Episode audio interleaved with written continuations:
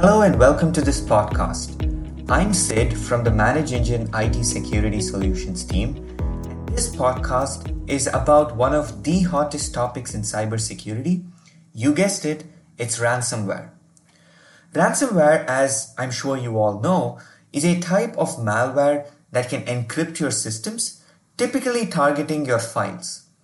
This is such a big problem to tackle in this day and age that we now have dedicated solutions available in the market just for ransomware protection. That's how big of a problem this has become for IT security. I don't need to tell you the stats. You have all probably seen these statistics that say things like a business is hit with ransomware every few seconds. What's worse, if you ask me, is that ransomware attacks are becoming more common. They're becoming more sophisticated, and the attackers are demanding more ransom. One of the reasons for this is that ransomware is becoming an easy attack to carry out for any cyber criminal.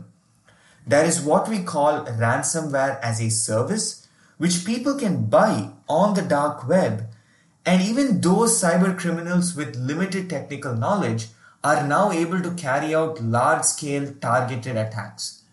And we have seen way too many high-profile organizations and government agencies being hit with the attacks and they get reported on the news. So attackers know that we really care about our data, and that is why they are able to demand ransom for the decryption. But it's not as simple as paying the ransom to get your data back. In fact, experts will agree that it is not a wise idea at all to protect your organization's sensitive files by having the attitude of, I will pay the attackers if I get decrypted. And this is because there is no guarantee that you pay your Bitcoin to some unknown cyber criminal. Why do they have to decrypt your data? There is no guarantee, right? In fact, it only encourages them to carry out more attacks, knowing that people are willing to pay Bitcoin, pay ransom to get their data back. So what do we do then? Well, we should implement measures, security measures, to prevent, detect, and recover from ransomware attacks so that we don't have to pay a penny to a cyber criminal and have our data held hostage. So let's look at some key technologies that you may want to consider as part of your ransomware defense strategy. This is a good opportunity for you to assess your existing measures, to assess your security posture, and fill the gaps by implementing the right set of solutions. So let's start with what I think is the most important measure, which is recovery. Reliable backups are the only sure shot way of mitigating ransomware. This is the first thing that you want to do even before you start evaluating some next-gen antivirus or mitigation solutions. It's become such a cliche thing almost to say now in IT that backups are the only sure-shot way of recovering from attacks like ransomware. Now, the backup itself, you should make sure it's secure, make sure that it is offline so that ransomware doesn't get the chance to access it and spread and encrypt your backups as well. And make sure that your backup process is continuous, right? So the frequency of your backup should be very high so that the data in your backup is up to date. This is extremely critical so that you can restore the data in the worst case scenario of getting attacked. And you don't have to pay the attackers because you can now simply restore your data. And doing so, you are not only are you not paying the attackers, but you're also minimizing the loss of business continuity by reloading your data and making them available in your organization as soon as possible. So that is the first step, which is recovery measures. Now, second, let's look at some preventive measures. These are things that you would do to reduce the chance of being hit with an attack. Right? By implementing these measures, you are reducing the chance of the ransomware attack from getting into one of your systems in the first place. Let's look at four key things. First, you need to have a proper identity and access management and governance strategy. Follow the best practices to limit accesses, that is your privileges in your network. Now, you need to follow practices such as enforcing least privilege and what we call just-in-time access to ensure that excess privileges are just not floating around in your network without even your knowledge. And on the same note, focus on protecting your current privileged accounts and closely monitor privileged accesses, because your permissions have a crucial role to play. Because as dangerous as ransomware is, it can't exactly bypass the permission levels of your users, computers, and files. So make sure you are managing and managing your accesses properly. So you can use a combination of identity and access management and privileged access management solutions to achieve these objectives. Now, the second preventive measure is user education, because the weakest link in your security system is undoubtedly your end user. Because you may have the best security systems in place, but all it takes is that one end user who naively downloads malware or clicks on a phishing email and ends up compromising the security policy of your entire organization. So this can go a long way if you have a culture that, and this is, I think, the responsibility of the IT teams to inculcate this security awareness culture in the organization. You can conduct various internal campaigns, competitions, and the like to encourage users and educate users to think about the importance of security, because your employees are part of the business and they definitely care about the business's reputation and continuity and those sort of things. So if they are told of the dangers in the cyberspace, they will definitely exercise caution when they are going online and doing their work. On a related note, you can also look at email security solutions, since that seems to be the preferred mode of delivery of ransomware attacks. Now, third preventive measure is using solutions such as an antivirus or an anti-malware and other endpoint protection solutions that can prevent a ransomware infection from executing on your system. Right? So these ensure that even before it can launch, you're able to curb the attack and prevent it from even executing in the first place. And fourth is related to your endpoint management and patching. Make sure that your systems are running the latest updates and that vulnerabilities are fixed. In fact, most ransomware attacks, like any other malware to be honest, exploit vulnerabilities to infect and spread across systems in the network.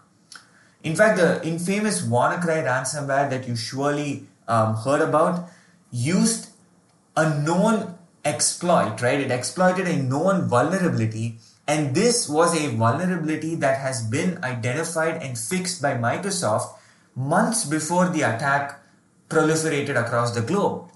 But unfortunately, most organizations had not patched their systems. So using something like a patching solution, you can immediately identify systems that are missing critical patches and then deploy those patches immediately. So if all your systems are patched and software is updated, chances are there are lesser vulnerabilities that someone can exploit in order to carry out an attack. So thereby you're able to prevent the attack, and that can go a long way in keeping your organization safe and sound. So these are some preventive measures. This is definitely not an exhaustive list. I just gave you 4 things that you can do, but you can start doing these things immediately to improve your security posture. But preventive measures by themselves are not going to be enough. And that is because no preventive measure can be a 100% guarantee, right? Preventive measures can go to 99%, 99.9%, and that is great because that itself can eliminate so many possible attacks. But you still need to be prepared to detect something that was able to bypass your preventive measures. And this is where monitoring your network comes into the picture. And I'd like to talk about 3 layers of monitoring that you can start to implement right away. First is monitoring your network perimeter. Track your firewall activities. Look at the connections that are coming in, communications that are going out, and identify malicious communications. This is best achieved by using a SIEM solution that has a built-in threat intelligence platform that can help you detect and block communications with blacklisted sources, right? Because threat feeds are able to maintain the list of the latest blacklisted sources on the World Wide Web, some of which could be ransomware domains, and you can monitor your network perimeter and look at threat intelligence feeds to identify communications to these ransomware domains happening in your network. But don't just stop with looking at the network perimeter. That brings me to the second layer of monitoring, which is to monitor your hosts, right? So monitor the actual hosts in your network and watch out for suspicious activities, such as the installations of a new software or a service, the launching of a suspicious process, or multiple registry key changes, right? Because some of these things are what you would see when a malware like ransomware executes on a system. You would see something unusual happening, like a new process being launched, some registry modifications. You may see an unexpected shutdown or reboot of the system, and so on. And these could be indicators of compromise or IOCs that you can use to identify that a potential ransomware infection is happening on one of your systems in your network. And the third layer of monitoring is your data level or your file level, and you want to monitor your file folder activities, because your file folders, after all, are the ultimate target for a ransomware attack. If all the other measures fail, make sure that you can detect a ransomware infection at that final stage when it starts to encrypt your files. Now, of course, this may not be ideal, but it still helps you do some damage control, right? At that final stage when ransomware executes and your files are starting to get encrypted, if you're able to at least catch it then and there, you may be able to immediately shut down the system, quarantine the system, take it off the network, that is, so that it does not spread. And you can, if you have the reliable backup, you can restore the files that were already encrypted, and you're able to do damage control. So when you're monitoring your files, there are 2 simple things that you can do.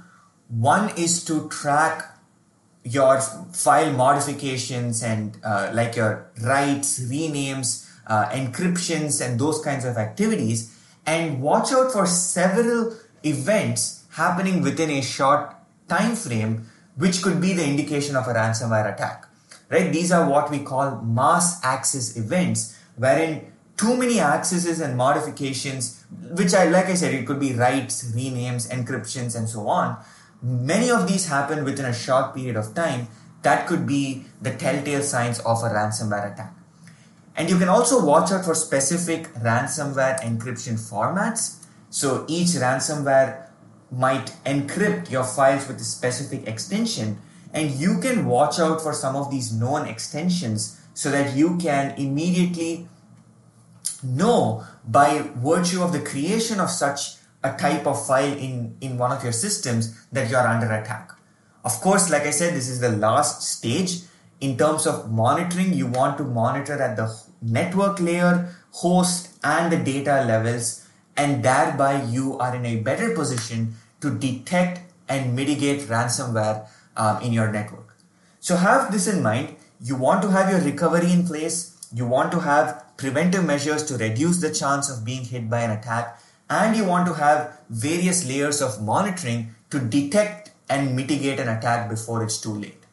So do these measures, take this seriously so that you don't have to pay ransom to the cyber criminals. Thank you so much for tuning in for this podcast. I hope you found this useful. Do stay tuned for more podcasts from us, and bye for now.